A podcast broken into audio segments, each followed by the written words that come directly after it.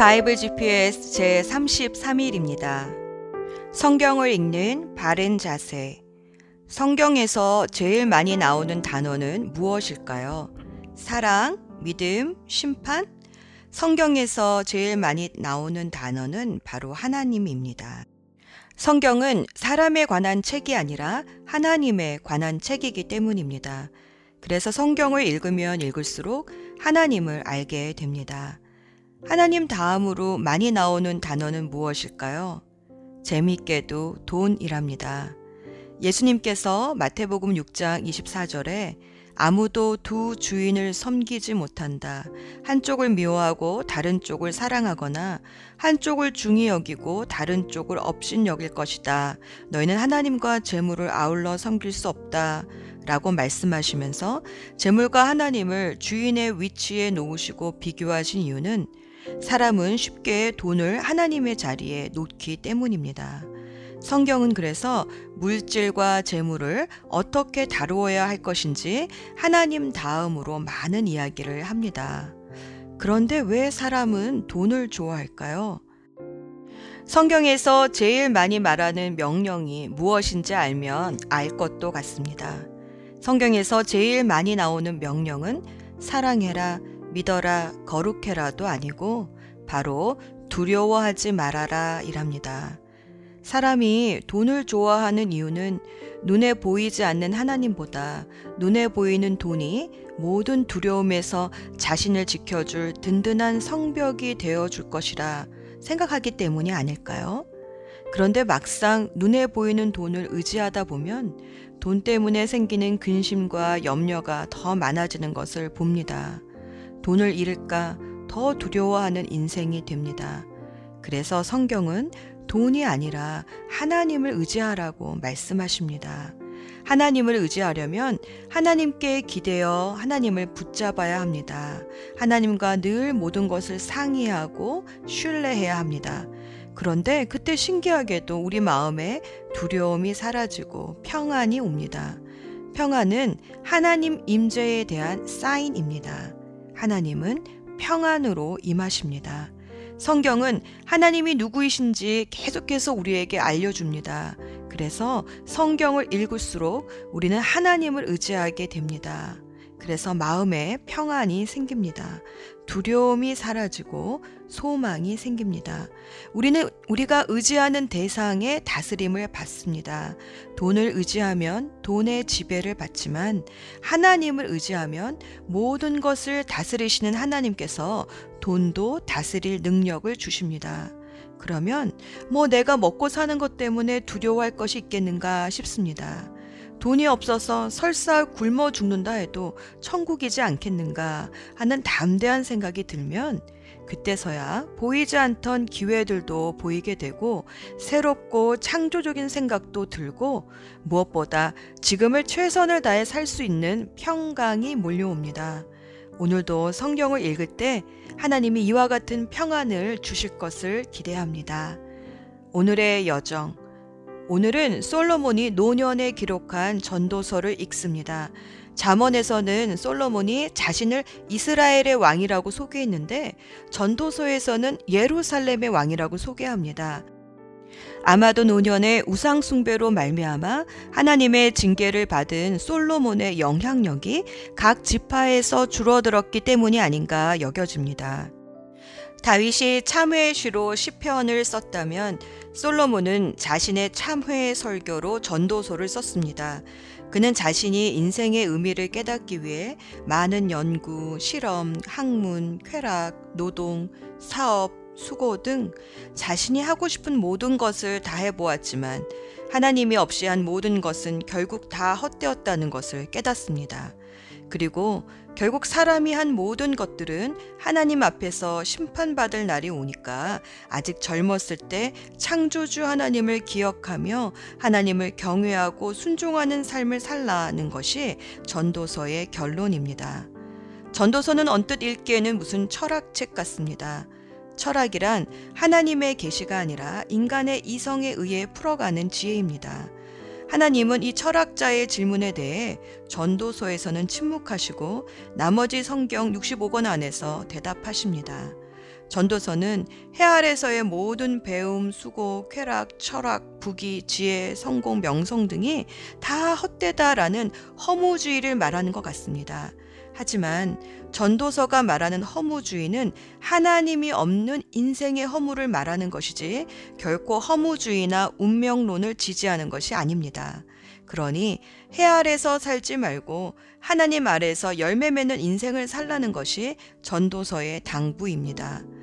해 아래서만 살다 보면 모든 것은 결국 죽고 다 사라지니 허무해서 인생 살 맛이 안 납니다. 그러나 해 아래서가 아니라 하나님 아래에서 살면 이 모든 것의 때를 정하신 분이 하나님이심을 겸허하게 받아들이게 됩니다. 그러면 하나님이 내게 주시는 때가 족한 줄을 알게 됩니다. 그래서 지금을 최선을 다해 살 수 있는 지혜가 생깁니다.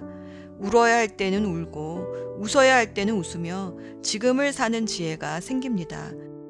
그것이 하나님을 경외하는 자가 순간의 삶을 사는 자세입니다. 솔로몬은 노년에 이르러서야 하나님 없는 지혜가 얼마나 헛되었는가를 참회합니다. 솔로몬은 이 땅에서 그 누구보다도 많이 소유하고 많이 즐기고 탐구하고 연구했습니다. 아마 하고 싶은 것은 다 하고 산 유일한 사람이 아닐까 싶습니다. 그런 그의 결론이 이것입니다. 하나님 없이 한 모든 것이 헛되다. 가장 놀라운 지혜는 하나님을 경외하고 그분의 명령에 순종하는 것이다. 전도서를 읽으며 우리의 시간을 낭비하지 않고 하나님을 경외하는 마음으로 지금 내게 주신 때를 최선을 다해 사는 지혜, 영원을 준비하는 지혜를 얻기 소망합니다.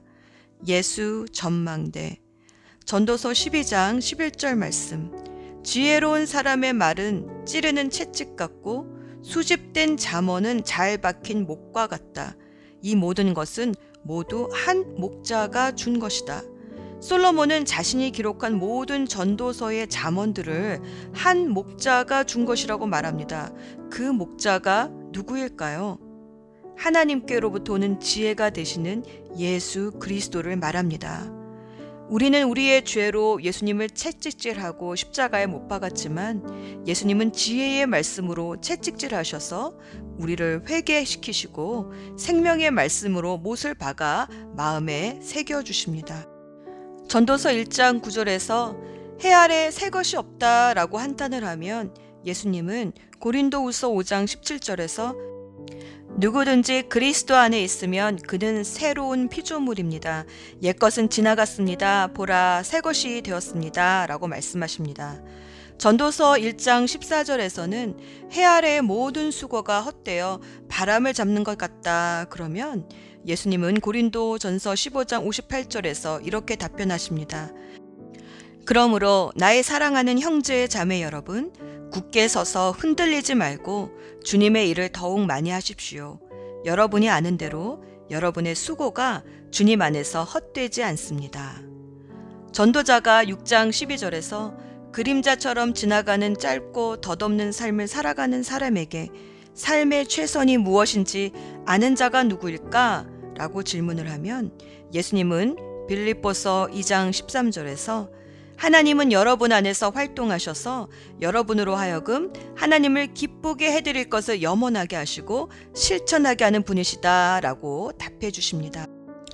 또 전도자가 8장 17절에서 지혜가 아무리 많은 자라 해도 이 세상에서 하나님이 하시는 일을 아무도 못 깨닫는다라고 한탄을 하면 고린도전서 13장 12절에서 지금은 우리가 거울로 영상을 보듯이 희미하게 보지만 그때는 얼굴과 얼굴을 마주하여 볼 것입니다. 지금은 내가 부분밖에 알지 못하지만은 그때에는 하나님께서 나를 아신 것과 같이 내가 온전하게 알게 될 것입니다. 라고 답해 주십니다. 전도자가 9장 3절에서 사람의 운명이란 결국 죽는 것이다 라고 한탄하면 예수님은 요한일서 5장 11절에서 그 증언은 이것이니 곧 하나님이 우리에게 영원한 생명을 주셨다는 것과 바로 이 생명은 그 아들 안에 있다는 것입니다. 라고 답해 주십니다. 이렇게 전도자가 해 아래서 모든 것이 헛되다 헛되다 하는데 예수님은 인간의 몸을 입고 해 아래로 내려오셔서 말씀에 순종하심으로 복되고 영원한 삶이 무엇인지 답해 주시고 보여주셨습니다. 기도합시다. 하나님 외에는 그 어떤 것도 채울 수 없는 영혼의 빈 공간을 창조하신 아버지 하나님, 오늘도 말씀으로 이 영혼의 빈 공간을 채워주소서. 그래서 바람을 잡으려고 하는 헛되고 허무한 노력이 아니라 주 안에서 열매 맺는 수고로 오늘도 살 수 있기를 소원합니다. 우리의 모든 질문에 답해 주시는 예수 그리스도의 이름으로 기도합니다. 아멘.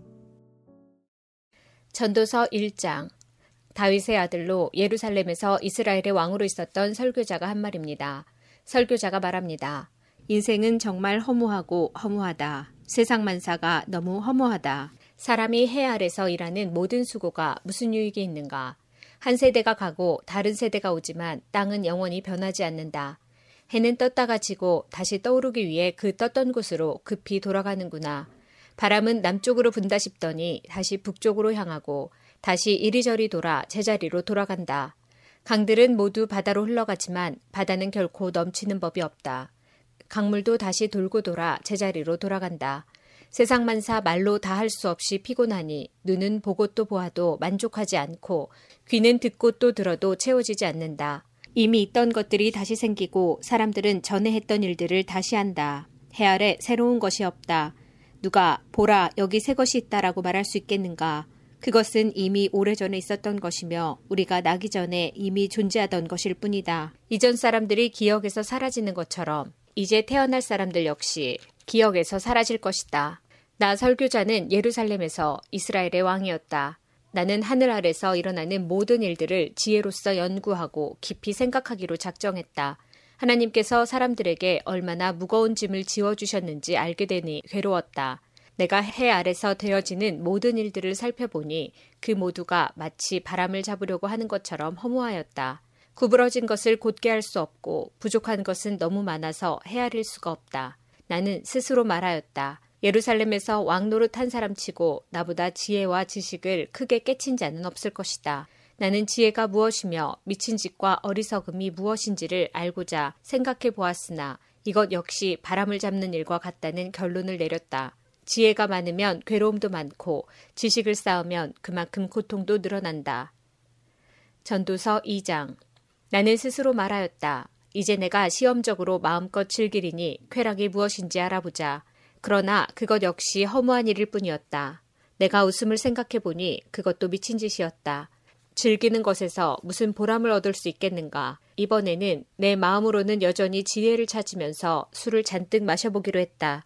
나는 사람이 하늘 아래서 잠시 사는 동안 무엇이 정말 보람된 일인지를 알아보기 원했던 것이다. 나는 큰 사업들을 이루었다. 대궐들을 건축하고 포도원도 만들었다. 나를 위해 동산과 공원을 만들고 그 안에 온갖 과일나무를 심었으며 심은 나무들이 푸른 숲을 이루도록 연못을 파서 물을 대었다. 남종과 여종을 샀고 집에서 태어난 종들도 있었다. 소떼와 양떼도 예루살렘에 살았던 그 누구보다도 많았다. 금은보와 왕의 보물들 그리고 여러 지방의 진귀한 물건들을 대량으로 모아들였다. 남녀 가수들은 물론 남자들이 좋아하는 첩도 많이 두었다. 나는 전에 있던 예루살렘의 그 누구보다도 위대하게 되었고 지혜도 늘 나와 함께 있었다. 나는 내 눈이 원하는 것이라면 무엇이든 거절하지 않았다. 그 어떤 쾌락도 사양하지 않았다. 나는 이 모든 일들로 인하여 기쁨을 누렸고 이것은 내 모든 수고의 보상이었다. 그런데 내 손이 한 일과 노력한 수고를 돌이켜보니 모든 것이 바람을 잡는 것처럼 허무했다. 해 아래서 도대체 무슨 보람을 얻겠는가? 나는 다시 지혜와 미친 짓, 우둔함이 무엇인지 깨치려고 작정했으나 왕위를 계승하는 자는 이미 되어진 일 외에는 달리 어떤 일도 하지 않는다는 것을 알았다. 빛이 어둠보다 나은 것과 같이 지혜가 우둔함보다 낫다. 현명한 사람은 자기 앞을 보고 어리석은 사람은 어둠 가운데서 살지만 내가 깨닫고 보니 둘 다 결국은 같은 운명이었다. 그래서 나는 스스로 말하였다. 어리석은 자의 운명을 나도 당할 것인데 내가 지혜롭게 살아도 아무 소용없으니 이것 역시 허무하다. 지혜로운 자도 어리석은 자처럼 오래 기억되지 못하고 조만간 둘 다 잊혀지고 말 것이다. 어리석은 사람처럼 지혜로운 사람도 역시 죽어야 할 운명일 뿐이다. 그래서 나는 산다는 것이 싫어졌다. 왜냐하면 해 아래서 되어지는 일이 내게 슬픔만 주고 모든 것이 바람을 잡으려는 듯 허무하기 때문이다. 정말 해 아래서 내가 수고했던 모든 일들을 내 후대에게 물려주어야 한다고 생각하니 이 모든 일이 싫어졌다. 그 사람이 지혜로울지 어리석을지 누가 알까? 나의 후계자도 내가 수고하고 노력했던 모든 일을 자기 마음대로 할 것이니 이것도 허무하다. 그래서 나는 내가 했던 모든 수고에 실망했다. 사람이 지혜와 지식과 재주를 가지고 자기 일을 하지만 결국 그 모든 것을 수고하지 않은 다른 사람에게 물려주어야 하니 이것 역시 허무하고 크게 잘못되었다. 사람의 모든 수고와 마음의 염려로 얻는 것이 무엇인가? 날이면 날마다 일하는 수고는 괴로운 뿐이며 밤이라고 마음 편히 쉴 수도 없으니 이것도 허무한 일이다. 사람에게 먹고 마시고 자기 일에 만족하는 것 이상으로 좋은 일은 다시 없다. 내가 보니 이것 역시 하나님의 손이 정하신 대로다. 누가 나보다 먹고 즐기는 일에 나은 자가 있을까? 하나님께서 보시기에 좋은 사람에게는 지혜와 지식과 행복을 주시지만 죄인에게는 수고를 주신다. 그리고 하나님을 기쁘게 하는 사람에게 죄인이 쌓은 불을 주도록 하신다. 이것 역시 바람을 잡는 것처럼 허무하다. 전도서 3장 하늘 아래 모든 일에는 정한 때가 있고 시기가 있는 법이다. 날 때가 있고 죽을 때가 있고 심을 때가 있고 심은 것을 뽑을 때가 있다. 죽일 때가 있고 고칠 때가 있고 허물 때가 있고 건축할 때가 있다. 울을 때와 웃을 때가 있고 슬퍼할 때와 춤출 때가 있다. 돌을 던져버릴 때가 있고 돌들을 모을 때가 있고 껴안을 때가 있고 그것을 멀리할 때가 있다. 찾을 때가 있고 포기할 때가 있고 간직할 때가 있고 버릴 때가 있다. 찢어버릴 때가 있고 수선할 때가 있고 침묵해야 할 때가 있고 말해야 할 때가 있다. 사랑할 때가 있고 미워할 때가 있고 전쟁할 때가 있고 화평할 때가 있다. 이러한 사람이 자기의 수고로 얻는 것이 무엇인가? 나는 하나님께서 사람들에게 지워주신 짐을 보았다. 하나님은 모든 것을 제때에 아름답게 지으셨고 사람의 마음에 영원의 감각을 주셨지만 하나님께서 처음부터 마지막까지 행하실 일은 다 깨달을 수가 없다. 내가 알기에 살아생전에 행복하고 선을 행하는 일보다 더 좋은 일은 없다. 이처럼 하나님의 선물은 사람마다 먹고 마시고 자기의 수고에서 만족을 느끼는 것이다. 하나님께서 무엇을 하시든지 그것은 영원하다. 그것에 아무것도 더하거나 뺄 수가 없으니 하나님께서 그렇게 하신 것은 사람들이 그분을 경외하도록 하기 위함이다. 지금 있는 것은 이전에도 있었고 장차 있게 될 것도 이미 있었던 것이다. 하나님은 지난 것을 다시 찾으신다. 다시 해 아래서 살펴보니 공의가 있어야 할 자리에 불의가 있고 정의가 있어야 할 자리에 악이 있었다. 나는 혼자 이런 생각을 하였다. 하나님은 의인과 악인 모두를 심판하실 것이다. 왜냐하면 모든 일과 모든 활동에 때가 있기 때문이다. 나는 사람에 관하여 스스로 말하였다. 사람이 짐승과 마찬가지라는 사실을 깨닫도록 하나님은 사람을 시험하신다. 사람의 운명과 짐승의 운명은 비슷하다. 사람이 죽는 것처럼 짐승도 죽으므로 사람이나 짐승이나 호흡은 동일하다. 이렇게 모든 것이 헛되니 사람이 짐승보다 나은 것이 무엇인가? 모두가 흙에서 와서 흙으로 돌아가듯 다 같은 곳으로 돌아간다.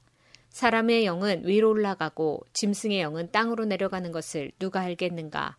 내가 살펴보니 사람이 자기 일을 즐기는 것보다 나은 것이 없다. 그것은 그의 몫이기 때문이며 그에게 죽은 다음에 일어날 일을 보여줄 사람이 없기 때문이다. 전도서 4장 내가 다시 살펴보니 해 아래서 온갖 학대가 자행되고 있었다. 학대하는 자들에게 권세가 있으니 학대당하는 자들의 눈물을 위로하는 사람이 없구나. 그래서 나는 말했다. 죽은 자가 살아있는 사람보다 행복하다. 그러나 아예 세상에 나지 아니하여 해 아래서 행해지는 악을 보지 않는 자가 이 둘보다 더 낫다. 또 살펴보니 모든 수고와 성취는 이웃에 대한 시기심에서 발생하였다. 이것 역시 바람을 잡으려는 것처럼 허무한 일이다. 어리석은 자는 팔짱 끼고 지내다 굶어 죽는다고 하지만 바람을 잡고자 두 손 벌려 수고하는 것보다는 한 줌으로 만족하는 것이 더 낫다. 내가 살펴보니 해 아래 허무한 곳이 또 있었다. 어떤 사람은 아들이나 형제도 없는 외톨이지만 끝없이 수고하며 자기 재산에 만족할 줄을 모른다. 그는 말한다. 내가 누굴 위해 이렇게 수고를 하지? 왜 나는 즐기지 못하는 걸까? 이것 역시 허무한 일이다. 왜냐하면 두 사람이 한 사람보다 나은 것은 두 사람이 힘을 합치면 더 큰 일을 할 수 있기 때문이다. 한 사람이 넘어지면 다른 사람이 일으켜준다. 그렇지만 넘어져도 일으켜줄 사람이 없는 사람은 불쌍하다. 둘이 함께 누우면 따뜻해진다. 하지만 혼자라면 어떻게 따뜻해질 수 있을까? 혼자서는 원수에게 패하더라도 둘이라면 능히 방어할 수 있다. 세 겹으로 꼰 줄은 쉽게 끊어지지 않는 법이다. 충고를 싫어하는 나이 많고 어리석은 왕보다는 가난하지만 지혜로운 소년이 더 낫다. 나는 그런 젊은이가 왕이 되는 것을 보았다. 그는 가난한 집에서 태어났고 감옥에도 간 적이 있었지만 모든 사람들이 왕이 된 그를 따랐다. 그러나 그가 다스리는 무리가 수도 없이 많았지만 이후의 세대는 아무도 그를 좋아하지 않았다. 이것 역시 허무한 일이요. 바람을 잡는 것이다. 전도서 5장 하나님의 집에 예배하러 들어갈 때 발걸음을 조심하여라. 형식적으로 예배드리는 어리석은 자보다 말씀을 듣기 위해 조용히 나아가는 자가 더 낫다. 어리석은 자들은 악을 행하면서도 알지 못한다.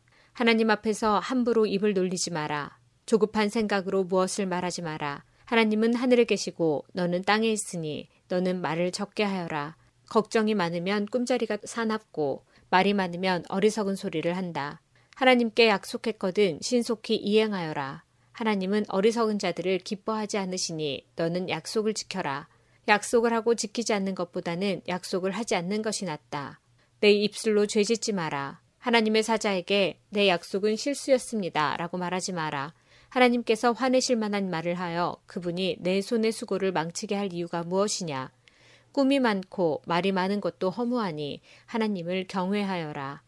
만일 가난한 자가 학대를 당하고 정의와 인권이 무시되는 것을 보거든 그런 일들에 대해 놀라지 마라. 왜냐하면 그것을 처리할 관리가 있고 이들 위에는 더 높은 고위 관리가 있기 때문이다. 땅의 산물은 모두를 위한 것이다. 왕도 들판에서 나는 곡식을 먹는다. 돈을 사랑하는 사람치고 돈에 만족하는 이가 없고 재물을 사랑하는 사람치고 자기 수입에 만족하는 이가 없다. 이것 역시 허무한 일이다. 재산이 불어나면 식솔도 많아지는 법이거늘 주인이 재산을 바라보며 즐기는 일 외에 그가 얻는 유익은 무엇인가? 노동자는 적게 먹든지 많이 먹든지 잠이 달콤하지만 부자는 재물이 많으므로 걱정 때문에 잠을 이루지 못한다. 내가 살펴보니 해 아래 큰 재앙이 있는데 그것은 재물이 그것을 축적한 자에게 해를 끼친다는 것이다. 투자를 잘못하여 재산을 날려버리니 그 아들에게는 한 푼도 돌아가지 않는다. 우리는 태에서 알몸으로 나올 때처럼 알몸으로 돌아간다. 손으로 수고한 그 어떤 것도 지니고 가지 않는다. 이것 역시 큰 재앙이다. 사람은 세상에 태어난 모습 그대로 돌아간다. 그렇다면 바람을 위해 수고한 것이 아닌가? 도대체 무슨 유익이 있는가? 사람은 평생 근심 중에 식사를 하고 크게 좌절하고 병들고 분노한다. 내가 관찰해 보니 하나님께서 주신 자신의 생애 동안 먹고 마시며 자신이 하는 일에서 보람을 느끼는 것이 행복이요. 적절한 일이다. 그것이 인생의 몫이기 때문이다. 하나님께서 재산과 부를 주시고 또 그것들을 누리게 해주실 때 자기 몫을 받아서 자기 하는 일에 즐거워하는 것이 바로 하나님의 선물이다. 사람은 자기 삶을 심각하게 생각할 겨를이 없다. 왜냐하면 하나님께서 그의 인생이 즐거움에 빠지도록 만드시기 때문이다. 전도서 6장 나는 사람들 가운데 흔히 일어나는 또 다른 악을 보았다. 하나님께서 어떤 사람에게는 부와 재산, 영예를 모두 주셔서 더 바랄 것이 없게 하셨지만 동시에 그가 이 모든 것을 누리지 못하도록 하시며 타인이 대신 누리게 하신다는 것이다. 이건 역시 허무한 일, 큰 재앙이 아닌가. 사람이 자녀를 100명이나 낳고 장수한다고 하자 제 아무리 그가 오래 산다 하여도 그 마음이 행복을 찾지 못하고 죽어서 매장되지 못한다면 나는 차라리 낙태된 아기가 그 사람보다 낫다라고 말하겠다. 사사나는 허무하게 왔다가 어둠 속으로 사라지고 그 이름조차 어둠 속에 묻히고 만다. 사사나가 비록 햇빛을 보지 못하고 아무것도 알지 못한다 하더라도 그 사람보다 더 많은 안식을 누린다. 설령 그 사람이 천년에 두 배를 산다 할지라도 행복을 맛보지 못한다면 둘 다 같은 곳으로 가는 것이 아닌가. 사람의 모든 수고가 다 먹기 위함이지만 그 식욕은 만족할 줄을 모른다. 지혜자가 어리석은 자보다 나은 것이 무엇인가? 가난한 사람이 타인 앞에서 예절 바르게 행동한다고 하자. 그렇다고 해서 그가 얻을 유익이 무엇인가? 두 눈으로 보는 것이 마음의 공상보다 낫다. 그렇지만 이것 역시 허무하여 바람을 잡는 것과 같다. 지금 존재하고 있는 것은 이미 오래전부터 이름을 가지고 있다. 사람이 무엇인지도 알려져 있다. 그러나 사람은 자기보다 강한 자와 다투는 일을 할 수 없다. 말을 많이 할수록 허무함도 더해진다면 말을 많이 하는 것이 사람에게 무슨 유익이 있겠는가? 그림자와 같이 허무한 며칠을 사는 인생 중 삶의 최선이 무엇인지 아는 자가 누구일까? 사람이 죽은 후 해 아래서 무엇이 일어날지 누가 그에게 말해줄 수 있을까? 전도서 7장 좋은 이름이 값진 향수보다 낫고 죽는 날이 태어나는 날보다 낫다. 조상집에 가는 것이 잔치집에 가는 것보다 낫다. 이는 모든 사람이 죽을 것이기 때문이다. 살아있는 사람은 이것을 명심해야 한다. 또한 슬픔이 웃음보다 낫다. 왜냐하면 슬픈 한색이 마음에는 약이기 때문이다. 지혜자의 마음은 죽을 때를 생각하지만 어리석은 자들은 즐길 생각만 한다. 지혜자의 꾸지람을 듣는 것이 어리석은 자들의 칭송을 받는 것보다 낫다. 어린석은 자의 웃음소리는 가마솥을 달구는 가시나무 타는 소리와 같다. 이것 역시 허무하다. 탐욕이 지혜로운 자를 어리석게 만들고 뇌물이 그 마음을 어둡게 한다. 일의 끝이 시작보다 낫고 인내가 마음의 교만보다 낫다. 내 급한 마음으로 화내지 마라. 왜냐하면 화는 어리석은 자의 품속에 머물기 때문이다. 옛날이 지금보다 훨씬 좋은 것은 웬일이죠? 라고 말하지 마라. 그런 질문은 어리석다. 지혜는 재산처럼 좋은 것이고 해 아래 사는 사람에게 혜택을 준다. 지혜도 사람을 보호하고 돈도 사람을 보호해주지만 지혜가 돈보다 나은 것은 생명을 주기 때문이다. 하나님께서 하시는 일을 살펴보아라. 그가 굳게 하신 것을 누가 바르게 할 수 있을까? 형통한 날에는 기뻐하고 재앙의 날에는 살펴보아라. 이 모든 날들은 하나님께서 만드신 것이다. 그래서 사람들은 자기 미래를 알지 못한다.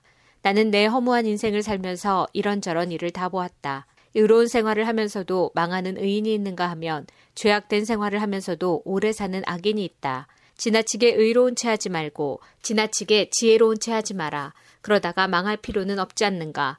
지나치게 악하게 굴지 마라. 어리석은 자처럼 굴지도 마라. 어찌하여 제 수명을 다 채우지도 못하고 죽으려 하는가. 이것도 잡고 저것도 놓지 않는 것이 좋다. 하나님을 경외하는 자는 이 모든 극단을 피할 것이다. 지혜가 주는 힘은 한 성을 지키는 열 장군의 힘보다 강하다.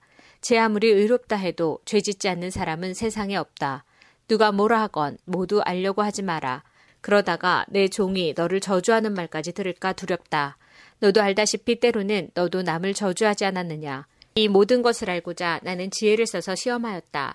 정말 지혜롭게 행동해야지라고 했지만 그렇게 하기는 어려웠다. 세상 일을 알기란 너무나 어렵고 이해하는 것 역시 곤란하다. 누가 과연 이를 다 할 수 있으랴. 나는 거듭 마음에 작정하고 지혜와 세상 이치를 깨닫고자 공부하고 탐구하고 연구하였다. 그리고 악하게 사는 일이 어리석고 어리석음이 미친 짓임을 알았다. 내가 깨우친 것은 마음이 함정과 금을 갖고 그 손이 사슬과 같은 여인은 죽음보다 무섭다는 것이다. 하나님을 기쁘시게 하는 사람은 그 여인을 피하나 죄인은 그녀의 함정에 걸리고 만다. 설교자가 말한다. 자, 이것이 내가 깨우친 것이다. 이것저것을 살펴 전부를 깨치고자 하였다. 지금도 찾고 있지만 아직까지 완전히 깨치지는 못하였다. 천 명의 남자들 중에서 의로운 사람 한 명을 찾았으나 여인들 중에서는 한 명도 찾지 못하였다. 내가 깨우친 한 가지는 하나님께서 사람을 정직하게 만드셨지만 사람들이 많은 꾀를 찾았다는 것이다. 전도서 8장 누가 지혜로운 사람인가? 누가 사물의 이치를 깨우쳤는가? 지혜는 사람의 안색을 밝게 하여 찡그린 얼굴을 바꾸어 준다. 하나님 앞에서 맹세했다면 왕의 명령에 순종하여라. 왕은 자기 마음대로 하는 자이니 왕 앞에서 경솔하게 물러나지 말고 무례한 일은 주장하지 마라. 왕의 말은 절대적이니 누가 감히 그에게 당신이 무엇을 합니까? 라고 하겠는가? 그의 명령을 지키는 자는 해를 입지 않을 것이다. 지혜로운 마음은 적절한 때와 절차를 알고 처신한다. 비록 재앙이 덮쳐 무겁게 누른다 하더라도 세상 만사에는 적절한 때와 절차가 있는 법이다. 사람이 미래를 알지 못하니 장차 들 일을 누가 사람에게 말할 것인가. 바람을 붙잡아 둘 사람이 아무도 없듯이 자기 죽을 날을 마음대로 정할 수 있는 사람은 없다. 누구도 전쟁에서 자유로울 수 없듯이 악을 행하는 사람은 처벌을 피할 수 없다. 해 아래 되어지는 이 모든 일들에 내 마음을 쏟아 이 모든 것들을 살펴보았다. 사람들은 타인을 조종하려고 하다가 스스로 화를 자초하는 때가 있다. 그런데 나는 악인들이 묻히는 것을 보았다. 그들은 한때 성소에 드나들던 자들이다. 그들은 성읍에서 악행을 하곤 했으나 사람들은 그들을 칭송하였다. 이것 역시 허무한 일이다. 악한 일을 해도 당장 처벌을 받지 않기 때문에 사람들은 죄를 짓고자 하는 마음을 갖게 된다. 악인은 백번이나 죄를 짓고도 장수할 수 있다. 그러나 내가 알기에 하나님을 경외하고 하나님 앞에서 그분을 섬기는 사람들이 잘 될 것이다. 왜냐하면 악인은 하나님을 섬기지 않기 때문에 형통할 수 없고 그들의 날은 그림자처럼 오래 갈 수 없을 것이다. 세상에서 일어나는 일 중에 또 다른 허무한 일이 있다. 그것은 악인이 받아야 할 처벌을 의인이 받고 의인이 받아야 마땅한 보상을 악인이 받는 것이다. 이것 역시 내가 보기에 허무한 일이다. 이러므로 나는 삶을 즐기라고 권하고 싶다. 왜냐하면 해 아래서 먹고 마시고 만족하는 것보다 더 나은 것이 없기 때문이며 하나님께서 그에게 주신 전생애 동안 기쁨이 있을 것이기 때문이다. 내가 지혜를 얻고 사람들의 수고를 알고자 작정했을 때 나는 밤낮 잠을 이루지 못하였다. 나는 하나님께서 하시는 모든 일을 살펴보았다. 그러나 그 누구도 해 아래서 되어지는 것을 다 깨달을 수는 없다. 사람이 제 아무리 깨우치려고 노력해도 그 의미를 발견하는 것은 어렵다.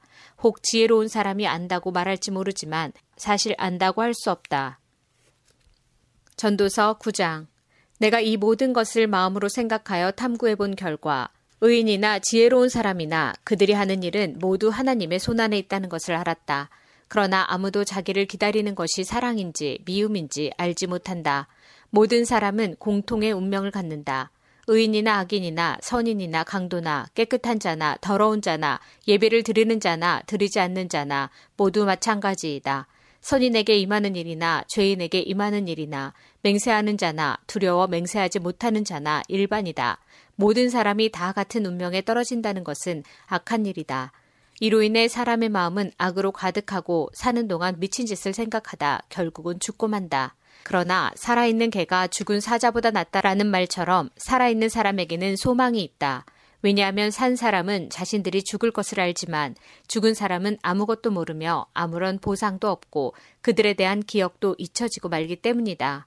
죽은 사람은 사랑과 미움, 시기하는 일을 오래전에 그치고 해 아래서 일어나는 어떤 일에도 다시는 참여할 수 없다. 그러니 너는 가서 즐겁게 먹고 기쁜 마음으로 내 포도주를 마셔라. 왜냐하면 이미 하나님께서 내가 하는 일을 인정하셨기 때문이다. 언제나 흰옷을 말끔하게 차려입고 머리에는 기름을 발라라. 하나님께서 주신 이 허무한 생애 동안 내가 사랑하는 내 아내와 생을 즐겨라. 이것이 내 삶의 몫이요, 내 수고의 보상이다. 내 손이 발견하는 것이 무엇이든 힘을 다해 일하라. 왜냐하면 내가 장차 들어갈 무덤에서는 일하는 것도 계획하는 것도 지식도 지혜도 없기 때문이다. 내가 세상을 살펴보니 발이 빠른 자라고 해서 경주에서 이기는 것이 아니며 강한 자라고 해서 전쟁에서 이기는 것도 아니다. 지혜자라고 해서 음식이 생기는 것도 아니고 슬기롭다고 해서 재물이 더해지는 것도 아니며 재주가 있다고 해서 은총을 얻는 것도 아니다. 이는 모든 이에게 때와 기회가 동일하게 찾아오기 때문이다. 아무도 자기 때를 알지 못한다. 물고기가 무자비한 그물에 걸리고 새가 덫에 걸리듯 사람 역시 자기에게 닥치는 예기치 못한 불운의 덫에 걸릴 때가 있다. 또 내가 세상을 살펴보다가 인상 깊게 받은 지혜가 있는데 이는 다음과 같다. 어떤 작은 성에 적은 수의 사람들이 살고 있었다. 그런데 한 번은 어떤 강한 왕이 공격하여 그 도성을 포위하고 거대한 공격용 탑을 설치하였다. 그때 그 도성에는 가난하지만 지혜로운 사람이 살고 있었는데 바로 그 사람이 그의 지혜로 그 도성을 구원하였다. 그런데도 이 가난한 사람을 기억해주는 사람은 없었다. 지혜가 무력보다 강하다고 내가 늘 말했지만 그 가난한 사람의 지혜는 무시되었고 더 이상 이것을 들으려 하지 않았다. 조용히 들리는 지혜자의 가르침이 어리석은 통치자들의 외침보다 훨씬 낫다. 지혜는 무기보다 낫지만 한 사람의 죄인이 다수의 행복을 파괴하고 만다. 전도서 10장 죽은 파리들이 향수에서 악취가 나게 하듯 조그만 어리석음이 지혜와 영예를 더럽히고 만다. 지혜자의 마음은 옳은 곳으로 향하지만 어리석은 자의 마음은 그릇된 곳으로 향한다. 어리석은 자는 길을 걸을 때에도 지혜가 모자라 자신의 우둔함을 모두에게 드러낸다. 통치자가 내게 화를 낸다 해도 내 자리를 떠나지 마라. 왜냐하면 침착하기만 하면 큰 실수를 막을 수 있기 때문이다. 내가 또한 살펴보니 통치자와 연관된 폐단이 있었다. 어리석은 자들이 높은 자리에 앉고 부한 자들이 낮은 자리에 앉았다. 또 살펴보니 노예들은 말을 타고 귀족들은 노예처럼 걸어갔다. 함정을 파는 자는 자신이 그곳에 빠질 수 있고 벽을 허는 자는 독사에 물릴 수 있다. 돌을 떠내는 자는 돌 때문에 상할 수 있고 장작을 패는 자는 장작 때문에 죽을 수 있다. 무딘 도끼날을 갈지 않으면 힘이 많이 들지만 지혜를 쓰면 성공한다. 뱀에게 마술을 걸기 전에 물린다면 그의 마술이 무슨 소용이 있겠는가? 지혜자의 말은 은혜롭지만 어리석은 자는 자기 두 입술로 신세를 망친다. 어리석은 자는 미련하게 말하기 시작하다가 나중에는 미충왕이처럼 말을 하고 만다. 이렇듯 어리석은 자는 말을 많이 한다.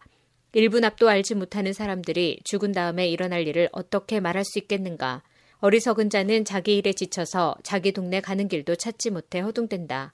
왕이 노예 출신이고 대신들이 아침부터 잔치에 빠져 있는 나라여 화가 있을 것이다. 반면 왕이 귀한 집안 출신이고 대신들이 즐기기 위함이 아니라 건강을 위해 먹는 나라여 복대도다. 게으르면 석가래가 내려앉고 태만이 손을 돌리면 집이 샌다. 잔치는 즐거움을 위한 것이고 포도주는 인생을 즐겁게 해주는 것이며 돈은 모든 것을 해결해준다. 마음으로도 왕을 저주하지 말고 잠자리에서라도 부자를 저주하지 마라. 왜냐하면 공중의 새가 내 말을 전하고 날짐승이 내 말을 전파할 것이기 때문이다. 전도서 11장 씨앗을 물 위에 던져라. 수일 후에 그것을 거두게 될 것이기 때문이다. 재산을 일곱 군데 아니 여덟 군데에 투자하여라. 이 세상에 어떤 불운이 닥칠지 모르지 않는가. 구름에 물이 가득 차면 조만간 땅 위로 쏟아진다. 나무가 남쪽으로든 북쪽으로든 쓰러지면 그것이 쓰러진 자리에 그냥 놓일 것이다. 바람만 살피는 자는 씨 뿌리지 못하고 구름만 살피는 자는 추수하지 못한다. 내가 바람이 다니는 길을 알지 못하고 태아의 뼈가 어머니 뱃속에서 어떻게 형성되는지 알지 못하는 것처럼 모든 것을 행하시는 하나님의 일을 어찌할 수 있겠는가. 아침에 씨를 뿌리고 저녁에 내 손을 태만히 놀리지 마라. 이것이 잘 될지 저것이 잘 될지 혹은 둘 다 잘 될지 누가 알겠는가. 환한 세상이 좋으니 태양을 바라보는 눈이 얼마나 행복한가. 사람이 오래 살 때 매일의 삶을 즐겨라. 그렇지만 어두운 날들도 기억하여라. 이는 그런 날들도 많을 것이기 때문이다. 장래일은 허무하다. 청년이여, 내 젊은 시절을 즐거워하여라. 내 젊은 날에 마음을 기쁘게 하여라. 내 마음이 원하는 것과 내 눈이 보는 것을 따라 즐겨라. 그렇지만 이 모든 일들에 하나님의 심판이 있다는 것도 기억하여라. 그러므로 내 마음에서 불안을 없애고 나쁜 일을 없애라. 너의 젊은 때는 빨리 지나가 버린다. 전도서 12장 그러므로 너는 내 젊음의 날에 곧 내 괴로운 날들이 닥치기 전에 이제는 사는 것이 낙이 없구나라고 말할 때가 닥치기 전에 창조주를 기억하여라. 해와 달과 별이 어두워지기 전 비바람이 휩쓸고 지나간 후 다시 구름이 몰려오기 전에 그분을 기억하여라. 그날이 오면 너를 보호하던 팔도 힘을 잃을 것이며 강한 다리도 약해지고 구부러질 것이며 너의 치아가 다 빠져 씹지 못하게 될 것이며 너의 눈도 희미해질 것이다. 귀도 어두워져 거리에서 나는 소리도 잘 들리지 않을 것이며 노랫소리도 거의 듣지 못할 것이며 맷돌 소리도 희미해질 것이다. 새가 첫 노래를 부를 때에 내가 깰 것이다. 그때 너는 언덕 오르기를 무서워하고 거리에 나서는 것조차 두려워할 것이다. 살구나무에 꽃이 피고 메뚜기도 다리를 질질 끌 것이며 식욕도 나지 않을 것이다. 내가 영원한 내 집으로 돌아가면 조문객들이 분주히 길거리를 오갈 것이다. 은 줄이 풀리고 금그릇이 깨어지기 전에 물 항아리가 샘 곁에서 깨어지고 두레박 끈이 우물에서 끊어지기 전에 너는 창조주를 기억하여라. 그때의 흙으로 만들어진 인간은 흙으로 돌아가고 그 영은 그것을 주신 하나님께로 돌아간다. 설교자가 외친다. 인생은 정말 허무하다. 세상 만사가 너무 허무하다. 설교자는 지혜롭게 사람들에게 지식을 전달하였다. 또 그는 탐구하고 연구하여 많은 경구들을 만들었다. 설교자는 격려를 주는 말을 탐구하여 찾았다. 그래서 그가 기록한 교훈은 정직하며 진실하다. 지혜자의 교훈은 채찍 같고 그가 수집한 말씀은 잘 박힌 목과 같으니 이는 모두 한 목자의 말씀이다. 내 아들아, 이런 말씀에 더하여 다른 가르침을 주의하라. 책을 쓰는 일은 끝이 없고 공부는 하면 할수록 사람을 피곤하게 만든다. 세상 만사의 결론을 들었으니 하나님을 경외하고 그분의 명령을 지켜라. 이것이 사람이 해야 할 본분이다.